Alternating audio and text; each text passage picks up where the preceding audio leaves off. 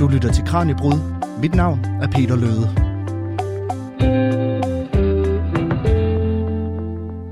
Og dagens Kranjebrud, den starter med et spørgsmål, og det er et spørgsmål, som har betaget os mennesker i mange, mange år. Blandt andet i en sang fra David Bowie, som optrådte på pladen Honky Dory fra 1971. Og spørgsmålet, det lyder sådan her. Is there life on Mars?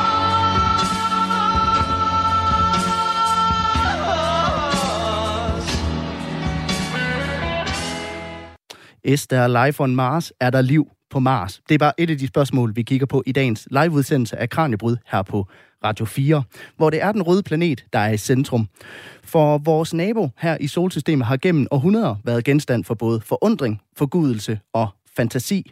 Men hvad er Mars egentlig for en størrelse, og hvorfor er den så interessant, og hvordan ser livet ud øh, og hvordan ser livet på Mars egentlig ud? Både det liv, der måske var engang, og det, der kommer i fremtiden, når menneskeheden en dag betræder den blodrøde overflade. I dagens liveudsendelse af Kranebud, der pakker vi rumdragten ned og rejser mod den glødende røde planet på nattehimlen og svar, søger svar på blandt andet nogle af de her spørgsmål. Velkommen til.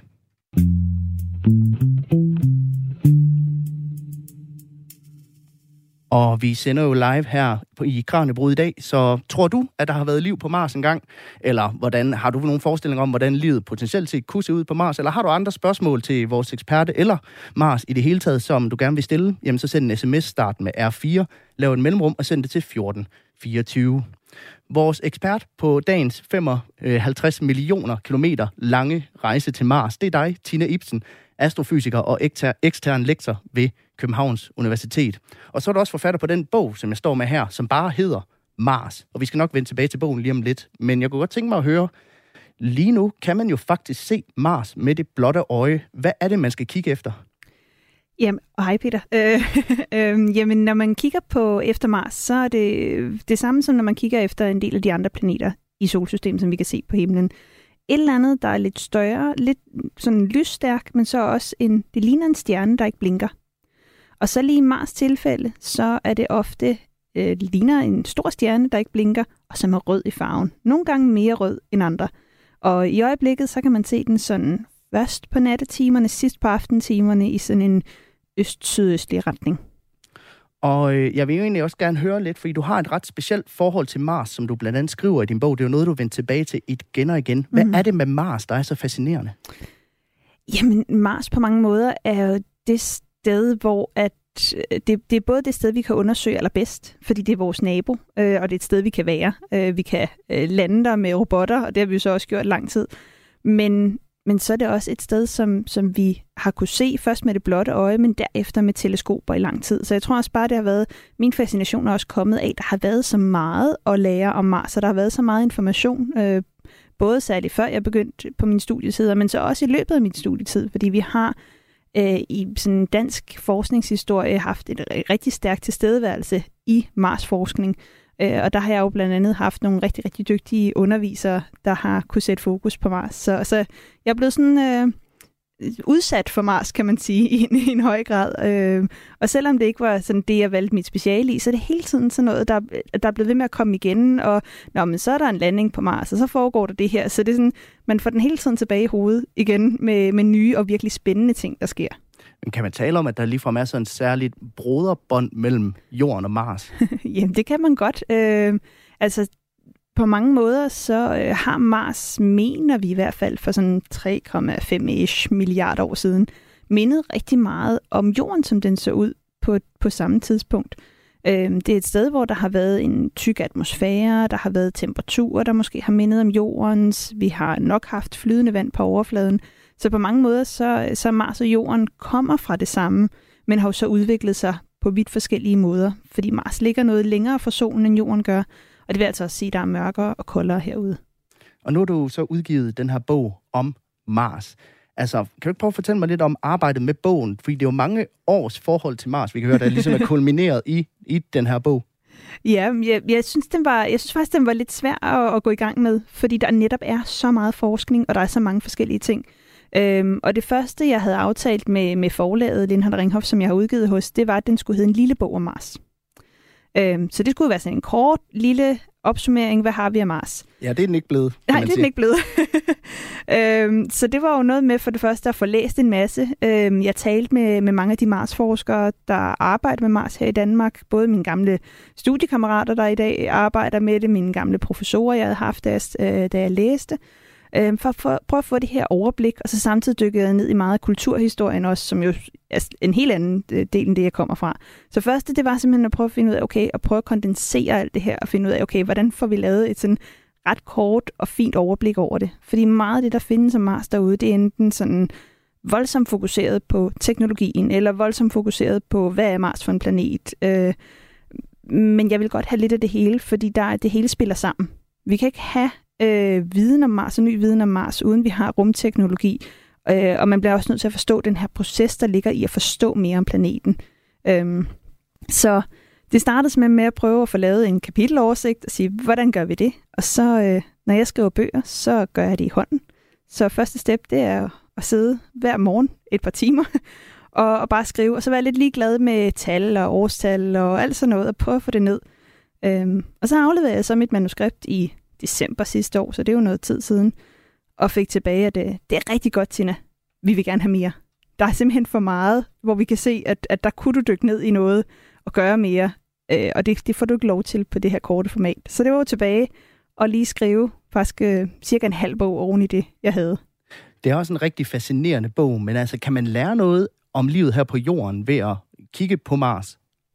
Jamen, og det, det er jo netop en af de ting, man håber på, og det er også derfor, at Mars bliver undersøgt så meget i det hele taget. Hver gang vi går ud og undersøger noget i universet, så er det fordi, vi gerne vil blive klogere på os selv. Så det er altid sådan, øh, vi kigger ud for at vende lupen tilbage på os selv. Men netop fordi, at Mars ser ud til at have mindet om Jorden på et tidspunkt, øhm, og har haft de samme betingelser på Jorden, som Jorden havde dengang livet opstod, så er det jo det store spørgsmål om, livet så måske også kan, kunne opstå på Mars. Fordi vi aner ikke, hvordan det første liv har set ud her på jorden, eller hvor det opstod, eller egentlig hvordan det har set ud og, og været opbygget. Men hvis man kan prøve at undersøge Mars, øh, og prøve at få nogle af de her svar derfra, så vil der være nogle muligheder. Men en anden ting, som faktisk også overraskede mig, da jeg, da jeg gik i gang med øh, hele her researcharbejde, det er, at der er mange forskere nu, der er i gang med at lede efter jordmeteoritter på Mars. Så vi har jo, øh, når vi ser stjerneskud øh, eller meteorer på himlen, jamen så er det jo stykker af sten ude fra rummet, der falder ned gennem atmosfæren her på jorden. Hvis de er store nok, så kan de overleve hele vejen ned, så ligger de som sådan en jernklump eller stenklump her på jorden. Det er en meteorit. Og man fandt ud af i 70'erne og 80'erne, at en del af de meteoritter, man havde i samlinger rundt omkring på naturhistoriske museer verden over, de faktisk oprindeligt stammede fra Mars. Og her der er det rigtig spændende, fordi at øh, nogle af dem er jo milliarder år gamle, og hvis vi har fået en masse ind fra Mars her på jorden, jamen så kunne man forestille sig, at der er jo så også ting fra jorden, der har endt op på Mars. Så hvis der har været et stort asteroidenedslag her i jorden, så er materialet blevet slynget ud. Noget det kan have ramt Mars. Så vi kan faktisk finde stykker af den helt tidlige jord. Nogle sten, der er meget ældre end de sten, vi kan finde på overfladen op på Mars. Fordi den store forskel på jorden og Mars, det er, at Mars har ikke pladetektonik, så overfladen har ikke fornyet sig i mange milliarder år. Det har vi her på jorden. Så vi har jo vulkanudbrud, vi har vind, vi har vand, vi har vejr, vi har liv, vi har alt muligt, der ændrer sammensætningen af vores atmosfære her på jorden.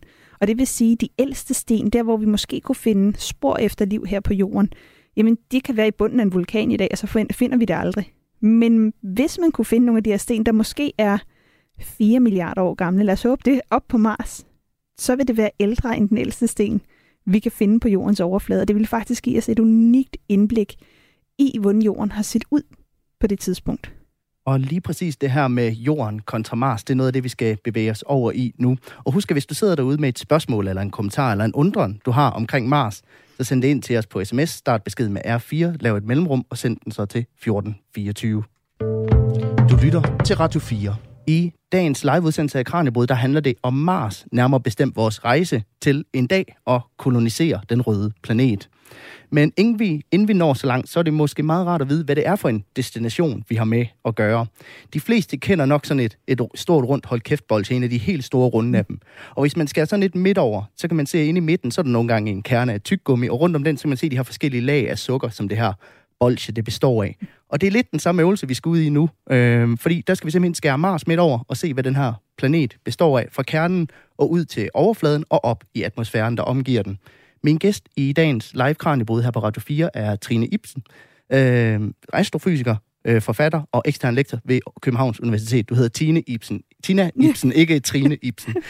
øh, og lad os prøve at se på, hvordan Mars og Jorden adskiller sig fra hinanden og holde de her to hold kæft op imod hinanden. Mm. Og lad os starte indenfra og bevæge os ud af. Altså hvis vi kigger på Jordens kerne og Mars' kerne, mm. hvor meget minder de så om hinanden?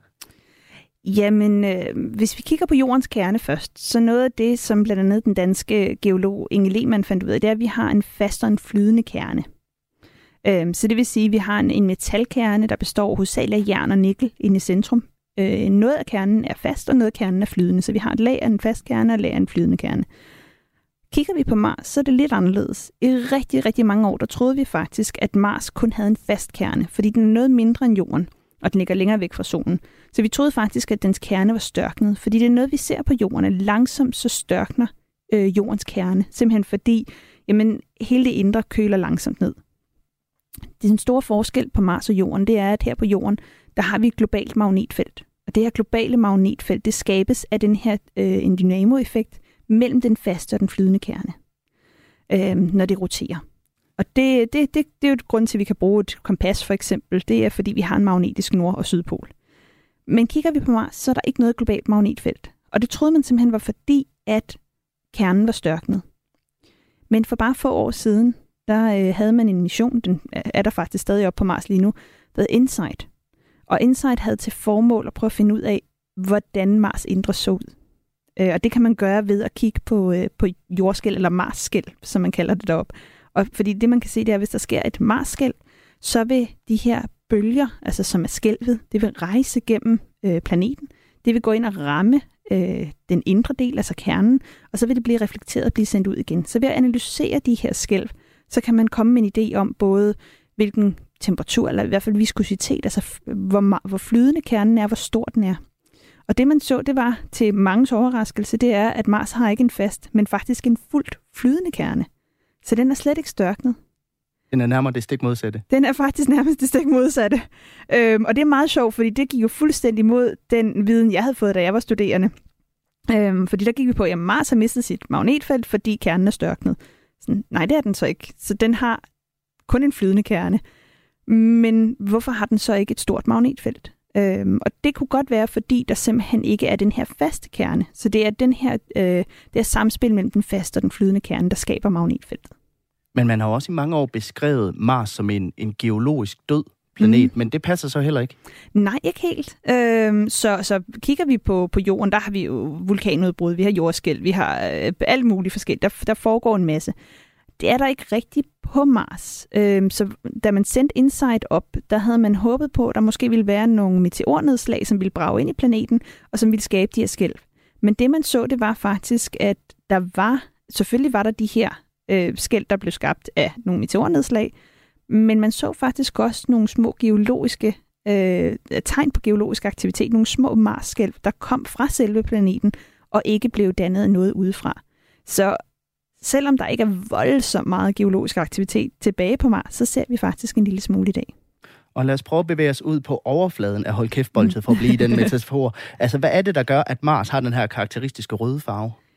Det er faktisk, fordi hele Mars er dækket af sådan et fint lag af rust. Ruststøv, egentlig. Øhm, man mangler stadig helt at forstå den endelige øh, sammensætning af det her støv. Men man skal forestille sig, at det her støv det er sådan noget helt fint sand, sandstøv, som vi også kalder det. Øh, kender det. Men, men det er sådan ligesom noget fluffy. Hvis vi zoomer ind på det, som jo selvfølgelig skal gøres med, med mikroskoper, så er det sådan, ja, sådan lidt snifnuk fluffy-agtigt i det. Og noget af den her fluff, der er i det, det er så rust. Og det er den her rust, der giver Mars sin røde farve. Der er faktisk stor forskel på det her støv. Der er noget, der er mere rødt end andet. Øhm, og det vi kan se på Mars-støvet, det er, at der er også en del af det, der er magnetisk. Så lidt, lidt ligesom hvis vi har sådan nogle jernspåner, ikke, så kan de være magnetiske. Øhm, det ser vi altså også på Mars. Og der har været mange øh, sådan diskussioner om, jamen, hvordan har vi fået skabt det her rust? Fordi umiddelbart, når man tænker rust, så tænker man, okay, det har noget med ilt at gøre, det er oxideret, øh, det har måske været i kontakt med noget flydende vand eller et eller andet. Øh, og det var faktisk også den gængse øh, forklaring på øh, Mars røde farve, og også en forklaring på, men så må der have været masser af ilt til stede på et tidspunkt. Men nu har man fundet ud af, at det ser faktisk ud til, at det, de kalder dynamiske effekter, kan skabe den her røde farve. Så simpelthen når det her støv blæser rundt, som der sker, så banker det ind i hinanden, det brager ind i sten, det brager ind i alle mulige forskellige ting. Og den effekt kan faktisk skabe den her smule rust, der er i støvet, som giver Mars sin røde farve. Og det er sjovt, du lige nævnte ilt, fordi vi kan lige så godt prøve at videre til atmosfæren i den mm. forbindelse. Altså her på jorden, der består atmosfæren jo af 78% kvælstof og 21% ilt, og så 1% argon, og så en masse andre småting. Altså, mm. hvordan er luften på Mars? Den er meget, meget tynd. Øh, Mars atmosfære er cirka 1% af jordens, og så består den hovedsageligt af CO2, altså koldioxid. Der er meget lidt øh, vanddamp, der er meget lidt af nogle andre ting, men det er nærmest bare sådan et, et tyndt lag CO2, som vi har. Og grunden til, at vi nærmest ikke har nogen atmosfære på Mars, det går faktisk helt tilbage til kernen i det indre. Fordi da Mars har mistet sit globale magnetfelt, der har den faktisk mistet den her beskyttelse, som hele planeten har haft mod stråling fra solen. I dag så ved vi, at øh, jordens magnetfelt beskytter vores atmosfære mod stråling fra solen. Øh, men det, sker ikke, det er ikke sket på Mars. Da Mars mistede sit magnetfelt, der mistede den det her beskyttelsesskjold. Og det har faktisk gjort, at atmosfæren i, i en lang periode er blevet blæst væk.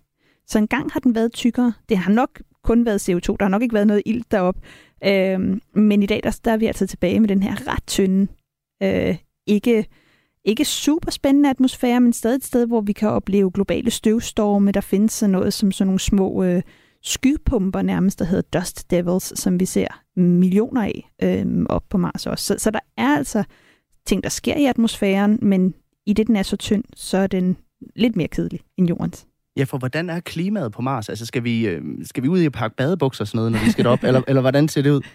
Jamen, hvis vi tager til ekvator på Mars, en virkelig varm, lækker sommerdag, så kan vi nå helt op på omkring 20 grader.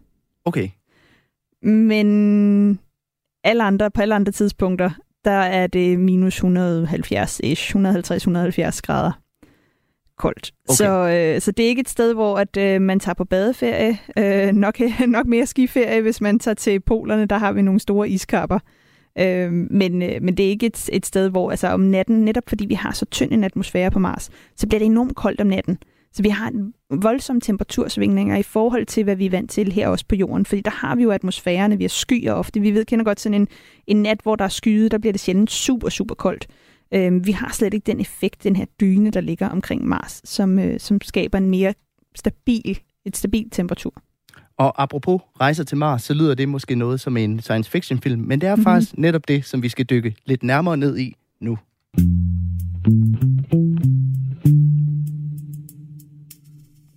T-minus 10, 9, 8, 7, 6, 5. All three engines up and burning.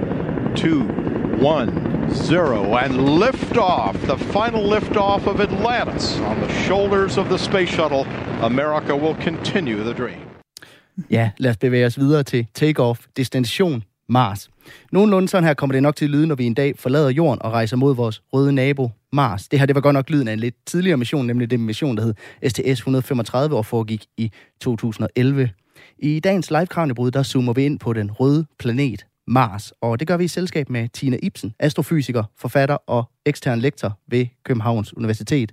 Og lad os prøve at kaste os over det, der altså godt kan virke lidt science fiction men som inden for en årrække nok bliver en realitet, nemlig rejser til Mars. Altså, hvordan har vi udforsket Mars indtil nu, Tina?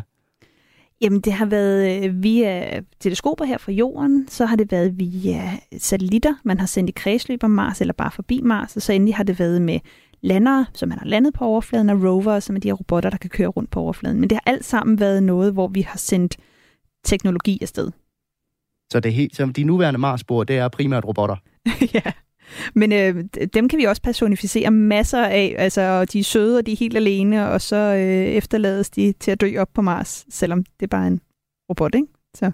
Men du deler jo det her med koloniseringen af Mars ind i tre faser eller stadier. Der er det, der hedder de jordafhængige missioner, så er der deep space øh, rejser, og så de jorduafhængige missioner. Mm. Kan du ikke prøve kort at tage os igennem med, hvad, hvad især øh, dækker de over? Jamen, hvis vi kigger på de afhængige. det er det, det, vi ser i dag, blandt andet med missioner. Øh, de første missioner til månen, vi havde der i slut 60'erne, start 70'erne. Alle de missioner, der har været til den internationale rumstation. Det er et sted, hvor vi har brug for hele tiden at få nye forsyninger fra jorden, og være i kontakt med jorden hele tiden. Så op på rumstationen for eksempel, altså der kan du ringe op nærmest ikke med en mobiltelefon, men de har faktisk en Skype-forbindelse derop nu, så man kan have en, øh, en dialog op på, på rumstationen. De har hele tiden et helt hold, der støtter dem i alting. Så det er sådan de jordafhængige, som er det, vi har haft indtil nu. Men nu her i, også i de her dage, der er man ved at klargøre de første Artemis-missioner, eller den første Artemis-mission, som skal sende en ube, et ubemandet fartøj omkring månen. Øhm, og det er startskuddet til nye månemissioner. Og her begynder man jo så på ny at sende øh, mennesker inden for de næste fem år af planen, og sende mennesker tilbage til jordens over, eller månens overflade. Øhm, og de første af de emissioner vil være jordafhængige, for de vil være nogen, hvor man tager alle sine forsyninger med op. Men på sigt er det jo meningen, der skal etableres en permanent base, og man i højere grad begynder at dyrke mad selv, øhm, producere energi, lave ilt, alle de her ting, som ligger. Øhm, så der kommer man hen mod deep space missionerne. Øh, og så til, på sigt, når man så rejser forbi månen ud til Mars, jamen der vil vi have noget, der sikkert også til at starte med at af en masse forsyninger fra jorden, men Mars ligger så langt væk, det tager et halvt år at komme derud, at det giver ikke mening at være super afhængig af forsyninger fra jorden af. Samtidig med det, så er der 6-12 minutters forsinkelse på signalerne hver vej, så det vil sige, at man kan ikke have en, en live dialog med Mars. Det er simpelthen umuligt. Øhm, så det er noget med, at man i højere grad vil skulle arbejde selvstændigt heroppe. Man kan sende nogle øh, beskeder, og så skal man lige have tålmodighed, for det er alt mellem 12 og 24 minutter, før man, øh, man kan sende frem og tilbage. Øhm, så, så der har man den sidste fase, som bliver simpelthen, jamen, her der er vi alene, vi klarer os selv, vi har ikke brug for jorden i de her missioner. Og hvordan kommer den her rejse til Mars så realistisk set til at foregå? Altså, hvordan bliver turen for de astronauter, der skal rejse op som de første? Jamen, det bliver nok noget med, at man har sendt en masse ting op på forhånd. Så man har sendt noget, nu måske øh, alt det her udstyr til deres øh, base op. Man har sendt en raket, de kan tage tilbage i op, måske, der, der står klar på overfladen. Øh, man har sørget for, at der er muligheder for, at de kan dyrke noget mad osv. selv. Fordi for de første astronauter, det hedder et halvt år for at tage til Mars. Altså en, en halv år lang rejse? En derhen. halv år lang, lang rejse, hvor du er ude midt i ingenting. Altså, så der skal du have alt med dig. Altså, der er ikke noget mulighed for at, at lige mellemlande et eller andet sted og, og, og tanke op på nogen måde. Det er et halvt år, hvor du er i den her rumkapsel. Så kommer du til et sted, hvor der ikke er noget ilt. Der er meget, meget koldt. Der er ikke noget, der vil hjælpe dig med at overleve. Der skal man overleve, og så hedder det, når hvis man skal tilbage, et halvt år også. Så det er noget af en tur, man skal ud på. Hvad, hvad kræver det rent fysisk af astronauterne at rejse så langt?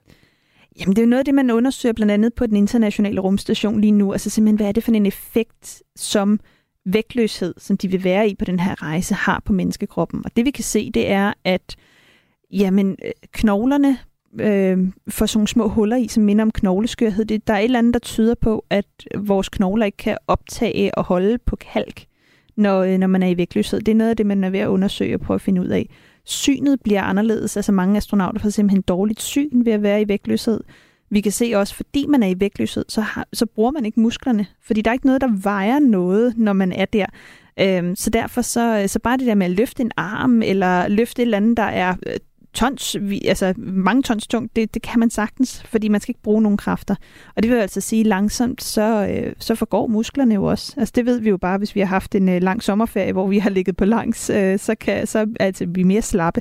Og her skal man forestille sig, at man har lavet intet i et halvt år, med mindre man træner. Og det vil de skulle i, i høj grad, men man vil altså stadig forfalde som menneske. Men nu er vi jo så på vej ind i, i fase 2, det her deep space. Altså, mm. hvad er det for et skridt, som vi vil tage lige nu? Jamen lige nu er det øh, retur til månen, som fylder rigtig, rigtig meget, både for, fra Europas side af og fra amerikansk side af, men også for, for sådan en øh, ny rummagt som Kina. Altså der, der er reelle planer om at sende mennesker tilbage til månen. Og hvis alt går efter planen, jamen så på mandag bliver den første Artemis-mission sendt afsted den 29. august. Og, øh, og det her er altså startskuddet for de her nye månemissioner. Og det er jo også her, hvor man vil bruge månen som et laboratorium for, hvordan vi kan sende mennesker videre til Mars. Simpelthen prøve at finde ud af, jamen, hvad skal der til, for at vi kan være selvforsynende sådan et sted, som vi har brug for, når vi på sigt skal til Mars. Altså, hvordan kan vi dyrke noget? Hvordan kan vi, kan vi arbejde i de her øh, områder, der er enormt fjendske? Fordi på mange måder, så, så månen og Mars har de samme udfordringer. Månen er bare meget tættere på, og det vil være nemmere både at evakuere astronauter, hvis der skulle ske noget, men også sende hjælp, hvis der skulle være et eller andet der. Det kan vi altså ikke på Mars på samme måde. Og fase 3 af det her skal vi nok vende tilbage til lige om lidt, altså den fase, vi går ind i, når vi en dag har koloniseret Mars. Men lad os lige kigge på, hvordan forholdene overhovedet er for liv på Mars. Og så skal vi selvfølgelig også tale om det spørgsmål, som David Bowie stillede i starten af programmet. Is there life on Mars?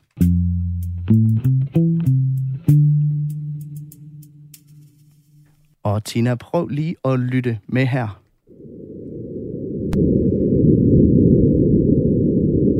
Det er simpelthen lyde af vinden, der suser hen over overfladen på Mars.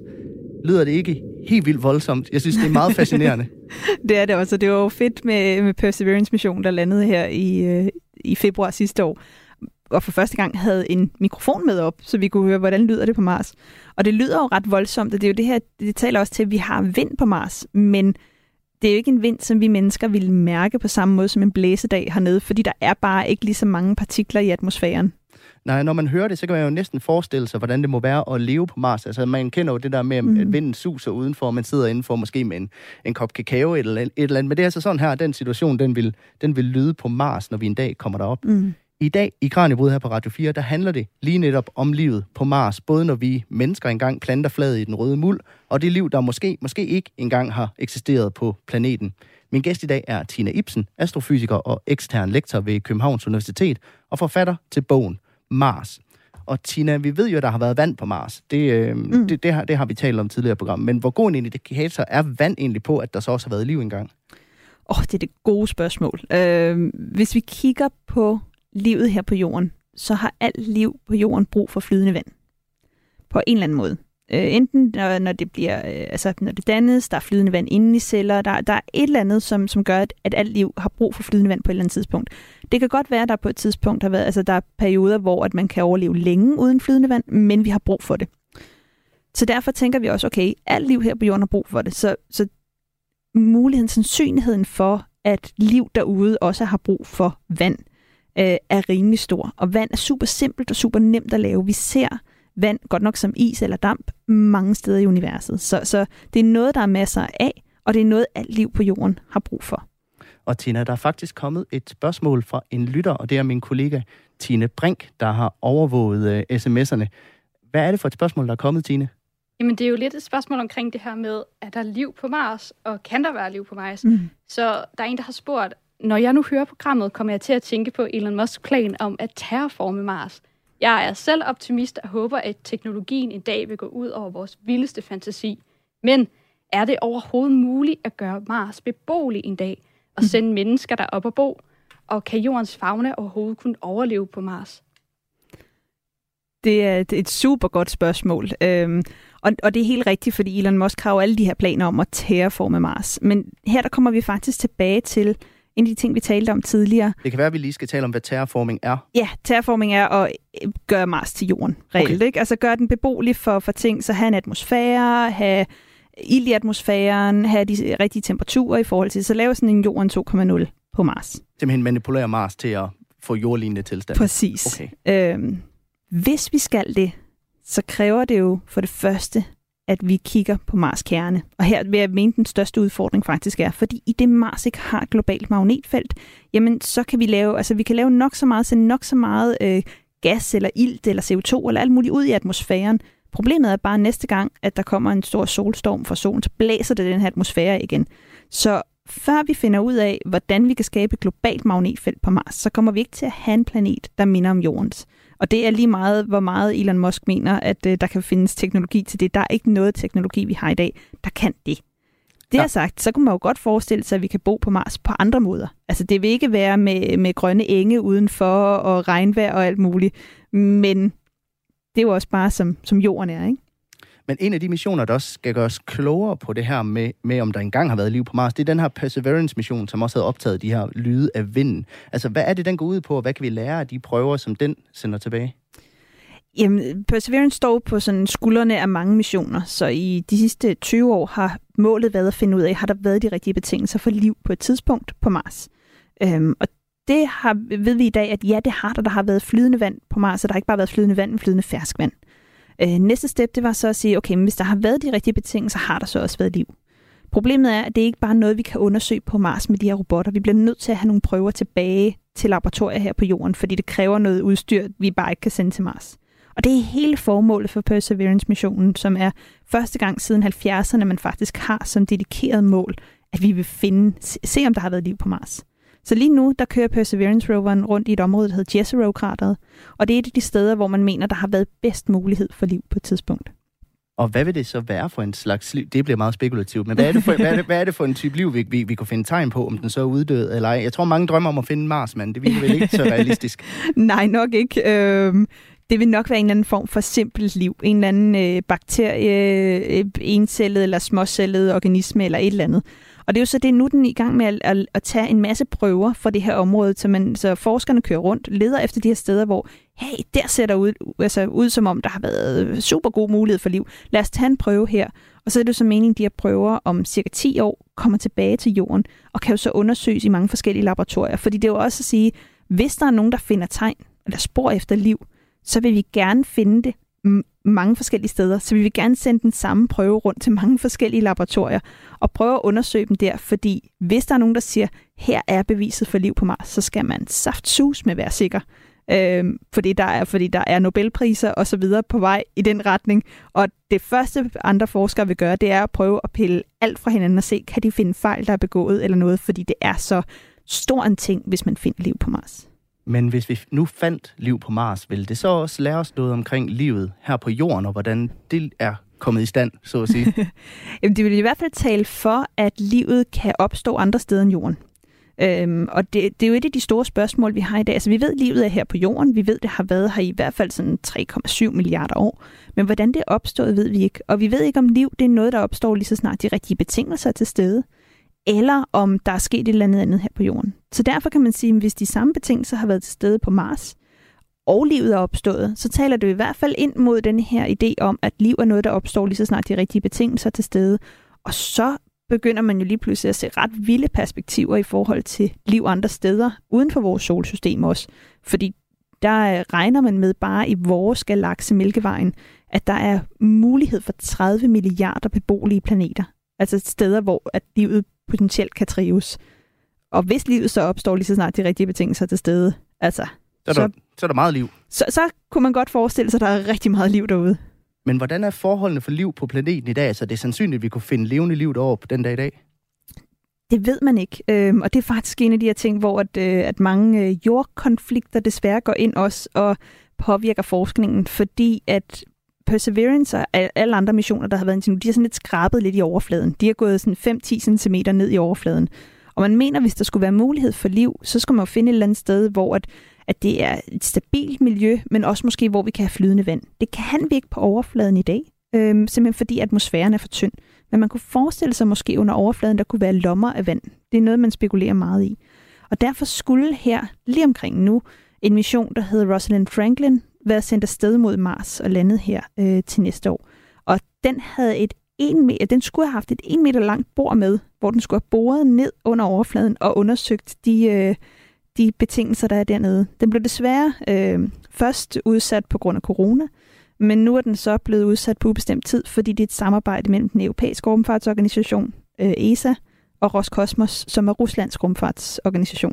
Og der har man jo kottet alt samarbejde, så desværre, så selvom denne her øh, robot faktisk står og er klar til at blive sendt op, så skulle den være sendt op med en russisk raket. Det kommer ikke til at ske. Så der er nogen, der håber, at om to år, når vi kan sende op igen, at enten så har man fået ombygget den her raket, eller fået lavet nogle, øhm, nogle forhandlinger, som gør, at det kan blive en ren europæisk mission. Øhm, og ellers så er det desværre en af de her ting, som også er blevet besværligt gjort af hele den her krig. Og nu, øh, nu fortalte du, at øh, den her Perseverance rover kører rundt i, hvad hedder det, Jezero? Jezero-krateret, ja. Jezero-krateret. Altså, hvor er den bedste mulighed for at finde tegn på, at der er eller har været liv på Mars? Jamen, det mener man de her steder, hvor man kan se spor efter flydende vand.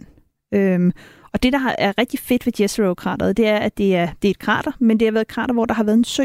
Så der har været stillestående vand, mener man, i flere perioder. Og i det her krater, der er to øh, floder, der flyder ind i den her sø. Og det, man har kunne se, det er, i det, man har haft floden, der har sendt vand ind i den her sø, så har vi sedimenter, altså vi har nogle, noget, nogle forskellige øh, lag af sten og støv og alt sådan noget, der har lagt sig i lag. Så det, der nemlig er med det, det er, at hvis der har været noget liv, der har ja, svømmet rundt i den her sø, der er død, det er så faldet til bunds, og det vil så være blevet dækket af nogle af de her sedimenter, der er kommet ind, særligt i de her områder, hvor at floderne er kommet ind. Og det vil sige, hvis der er spor efter livet her, der har flyttet rundt i den her sø, der er faldet ned og dødt, så vil det være beskyttet i alle de her milliarder af år. Og derfor så har man et bud på, at det her, i hvert fald, det er derfor, man har sendt Perseverance-roveren øh, afsted hertil, at her der har været de bedste betingelser, både for at livet har kunne trives, men også at vi kan finde sporet efter det liv, der har været der, hvis det har været der. En ting er jo også, at der for eksempel engang har været flydende vand, og at nogle af de her indika- eller hvad kan man sige, betingelser for, at liv kan opstå, har været til stede engang. Men har vi set noget tegn på, at der overhovedet har været liv på Mars? Nej, overhovedet intet. Øhm, og altså, der er jo så nogen, der vil det, det sige, at jeg ikke har helt ret i det, fordi hvis man kigger tilbage til 70'erne, der havde vi to øh, landere, der hed Viking-landerne, der landede på Mars. Og de havde nogle forsøg med, der skulle lede efter liv. Øh, det var fire forskellige forsøg med. Og i de her forsøg, øh, der dryppede man noget væske på sådan en jordprøve, man havde lavet, og skulle se, om der så skete en eller anden form for metabolisme, om der blev frigivet noget gas, for eksempel noget CO2, hvis det, øh, eller så videre. Og der var et af de her forsøg, der sagde, hey, det ser ud til, at der, der er noget her. Så det var, der, der sagde det her forsøg egentlig, ja, der har været liv. Men da man så gjorde det igen, skete der ikke noget. Og i dag har man så fundet ud af, at der er faktisk øh, geologi, som kan skabe det samme, og ikke biologi. Og der er jo den store forskel, fordi man, man har også set nogle områder, hvor der har været metan på Mars, men det vi også kunne se, det er, at faktisk der findes geologiske forklaringer på det. Og det er jo det, når man har set nogle ting, og, og som jeg siger, hvis man skal påstå, at der er fundet liv på Mars, så skal man også bare kunne udelukke alle andre muligheder. Man skal sige, at der kan ikke være andre forklaringer på det her fænomen, vi ser, andet end at livet har været på Mars. Og hvis man sidder derude og har et spørgsmål til liv på Mars, eller en anden undren omkring den røde planet, så skal man huske, at det er en liveudsendelse af Kranjebrud i dag, så hvis du sidder og brænder ind med noget, så send det til os på sms, start beskeden med R4, lav et mellemrum, og send den til 1424. Og der er faktisk kommet et lytter sms ind. Hvad er der kommet ind, Trine? Vi har et spørgsmål fra Daniel, der lyder, så vi vil op og undersøge under overfladen efter liv, men risikerer vi ikke at forurene en eventuel vandlomme? Så hvis der var liv, risikerer vi at udrydde det i princippet? jo, øh, det er et super godt spørgsmål. Øhm, for det er faktisk en af de ting, man diskuterer voldsomt. Øhm, og grunden til, at, øh, at der er mange, der ikke er super glade for blandt andet Elon Musks planer om at sende mange mennesker til Mars også. Øhm, fordi selvfølgelig er det en af de ting, man er meget opmærksom på, at når man sender de her robotter op, så bliver de steriliseret øh, efter alle kunstens regler, hvad man overhovedet kan, fordi man vil ikke risikere, at der er nogle øh, bakterier eller noget andet, der kunne være. Og man kan sige, at hvis man borer ned i den her vandlomme, jo, så kunne man risikere, at, og hvis det er det eneste sted på Mars, hvor der skulle være liv tilbage, jamen så får man reelt udryddet det der. Man regner sig med, at hvis der har været liv på Mars, så er det nok ligesom jorden, at det har spredt sig ret hurtigt. Øh, når først livet har hægtet sig fast et sted, så er det godt nok svært at komme af med igen. Øh, så det vil nok ikke være den eneste vandlomme i så fald, der skulle være på Mars. Øh, men en af de ting, som, som mange forskere taler imod, det er netop også det her med at sende mennesker til Mars, fordi vi er jo et eller andet sted bare voldsomt store bakteriebeholder. Vi kan ikke, vi kan ikke sterilisere et menneske og sørge for, at der ikke er noget levende i os, fordi det er bare det, vi er. Så når vi først begynder at sende mennesker til Mars, hvis vi først finder liv derefter, så vil det være rigtig, rigtig svært at sige med sikkerhed, om det var liv, der var deroppe i forvejen, eller om det er noget, vi har taget med os. Og det er også derfor, der er mange, der siger, kan I ikke lige vente lidt med at sende de der mennesker til Mars? Fordi vi vil godt lige undersøge planeten noget mere, inden at vi, øh, vi kommer derop og forurener den. Og lige præcis det her, det skal vi dykke lidt mere ned i nu, fordi hvordan skal vi rent faktisk forholde os, når vi en dag lander på Mars' overflade?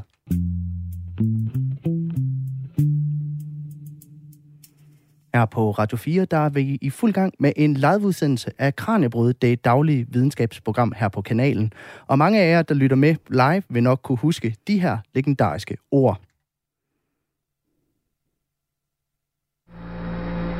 It's one small step for man,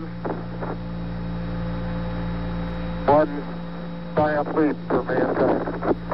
For sådan lød det altså, da Neil Armstrong for 53 år siden blev den første mand på månen. Ord, som vi stadigvæk husker den dag i dag. Og det næste store skridt for menneskeheden, det er jo at plante fødderne på Mars' rustrøde overflade, og ordene, der kom ud af astronautens mund den dag, de vil nok også gå hen og blive mindst lige så legendariske som Neil Armstrongs. Ikke mindst fordi astronauterne nok kommer til at være der i noget tid, som vi har talt om før, for det er en lang rejse, det er ikke sådan lige at komme hjem igen. Så hvordan vil livet for en potentielt menneskelig tilstedeværelse på Mars så ende med at se ud? Det er det, vi skal tale om nu. Tina Ibsen, astrofysiker og ekstern lektor ved Københavns Universitet, er min gæst i dag. Og som vi talte om før, så inddeler du jo i din bog den her kolonisering af Mars i tre faser, og den sidste af dem er, at den her eventuelle tilstedeværelse på Mars skal være uafhængig af jorden. Mm. Hvad er det, det kræver? Jamen, det kræver jo, at hele, kan man sige, det økosystem, som skal til for at opretholde livet og opretholde menneskeligt liv her på jorden, det er noget, vi kan genskabe på Mars. Så det er jo noget med permanente baser, kunne dyrke noget mad, kunne lave ilt, kunne øh, smelte. Altså vi, vi ved, der er masser af is på Mars, vandis på Mars, så, så, så den ressource har vi ikke. Øhm, men hvis man bare tænker på, hvor meget et menneske forbruger i løbet af forholdsvis kort tid, så siger det noget om, altså, hvad der skal til. Så de der ting, vi tager for givet, til man kan gå udenfor og trække vejret, øh, at vi kan, der kommer vand ud af hanen, eller øh, alle de her ting, det har vi jo slet ikke på Mars. Der er ingen infrastruktur deroppe for de her ting. Så alt det her skal man altså have på plads, før vi kan have mennesker, der lever længe på Mars. Og man har jo faktisk lavet nogle forsøg her på jorden også, hvor man forsøger så vidt muligt mm. at, at genskabe leveforholdene, som de ville være på en eventuel Mars-mission. Altså kan du ikke prøve at fortælle lidt om, hvad det er for nogle forhold? Jo, men det er jo noget med, at man bliver sendt afsted med en, altså en forholdsvis lille gruppe. Øh, så det vil nok være et eller andet for mellem tre, måske ni eller ti mennesker, der bliver sendt afsted på den her mission. Øh, så man skal leve tæt, øh, og man skal arbejde sammen. Øhm, og hvis man har skænderier eller diskussioner, så kan man ikke bare lige gå ud og trække vejret og lige få en pause, fordi det er de eneste mennesker, man er omkring.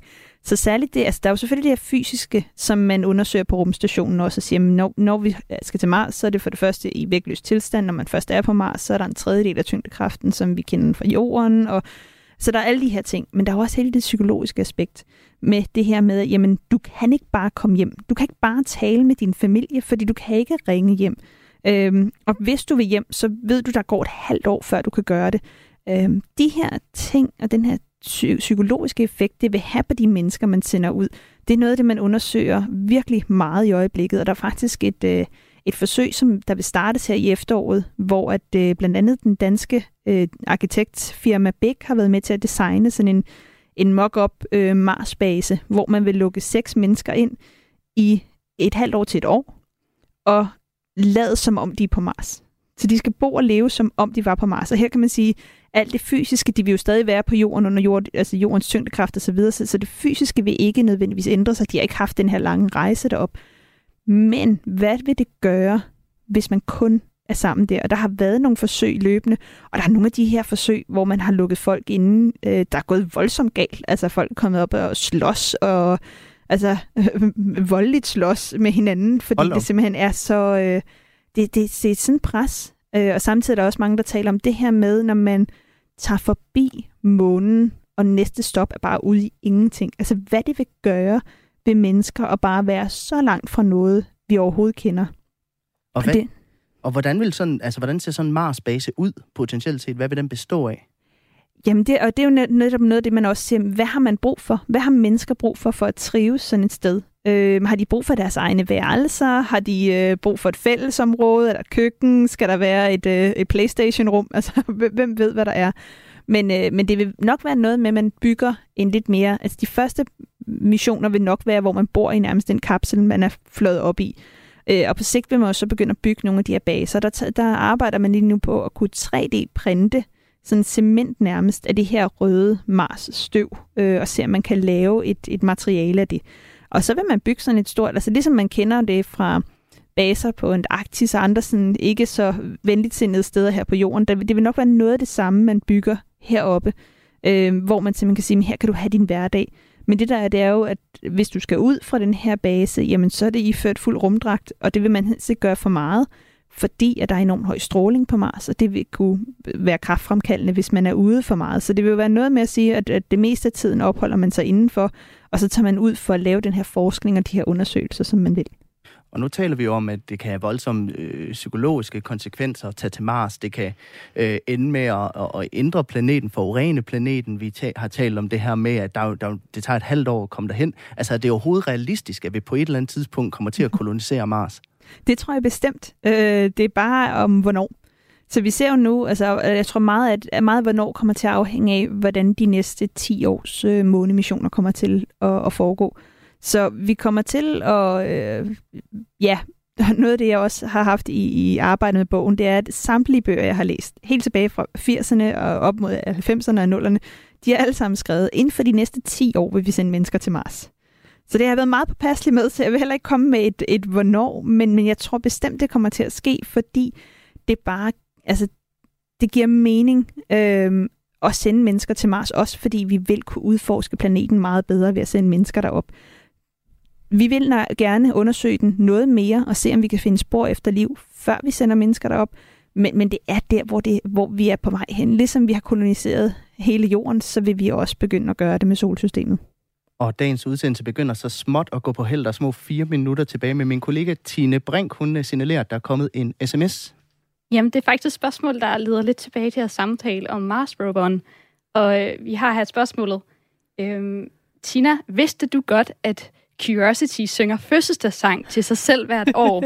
Hvordan får det dig til at føle? For det gør mig lidt trist.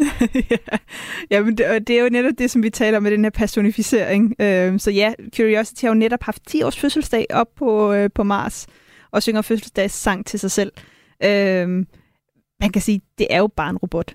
Men ligesom at øh, når man ser Wall-E, øh, så tænker man, den, den er sød, og, og de, det ligner jo næsten sådan et, noget, der er levende med det her kamera, der stikker op ikke, og kigger ud og sådan noget. Så, så jeg tror, der er mange mennesker, der, der arbejder med missionen, der nærmest føler, at det er en kollega eller en god ven, der, der kører rundt op på Mars. Øhm, men, men det er selvfølgelig en lidt trist, trist øh, tilværelse, selvom igen, det, det er bare ledninger. Og, og man, man kan jo håbe, at inden for en overrække, at den i hvert fald får lidt selskab på sin, på sin fødselsdag. det er det. Øh, programmet begynder så småt at løbe ud, men jeg kunne godt tænke mig at høre her til sidst, øh, Tina, hvordan bliver hverdagen for de første, der betræder Mars? det bliver nok øh, meget, som vi ser hverdagen for for eksempel de astronauter, der er på rumstationen. Altså, så det er noget, hvor at dagen er skemalagt med, at de skal træne så så mange timer. Altså, de står op klokken syv, måske, så træner de nogle timer. Der er nogen, der øh, vedligeholder basen. Der er nogen, der skal måske på rumvandring ud og tjekke nogle ting. Øhm, og så har de sådan en normal arbejdsdag, og så har de fri om aftenen, øh, fællesspisning, øh, og så, øh, så, så må de passe sig selv. Enten kan de være fælles om nogle ting, eller så går de hver for sig. Det er i hvert fald noget af det, man har vist med mange af de her missioner, at det er meget vigtigt at have en hverdag, eller en form for hverdag, som vi kender det her fra jorden, og være beskæftiget. Øhm, og de vil nok også få fri, i hvert fald nogle weekenddage, som vi også oplever det hernede. Så som med så meget andet, så er det vigtigt at have en god work-life balance, hvis du bor på Mars. Præcis. Tina Ibsen, det blev alt, hvad vi nåede i dag. Astrofysiker, forfatter og ekstern lektor ved Københavns Universitet. Tusind tak, fordi du havde lyst til at komme forbi studiet. Det var en fornøjelse og enormt spændende at høre om øh, vores øh, planetare nabo. Tak, fordi jeg måtte komme. Du lytter til Radio 4. Og tusind tak til dig, der lyttede med. Husk, at vi øh, sender Kranjebrud alle hverdage fra 12.10 til kl. 13 her på Radio 4. Og hvis du har et emne, som du gerne vil høre mere om, så tøv ikke med at sende os en mail med dit forslag til kranjebrud, radio4.dk. Og husk, at alle de tidligere udsendelser, de kan findes som podcast i Radio 4's app, der kan hentes på App Store og Google Play. Og så kunne jeg godt tænke mig at slutte dagens live Kranjebrud af med, med, at vi hørte lidt mere af den sang, der åbnede for dagens tema. Det er nemlig David Bowie, og han kan selv få lov at synge titlen her. This is.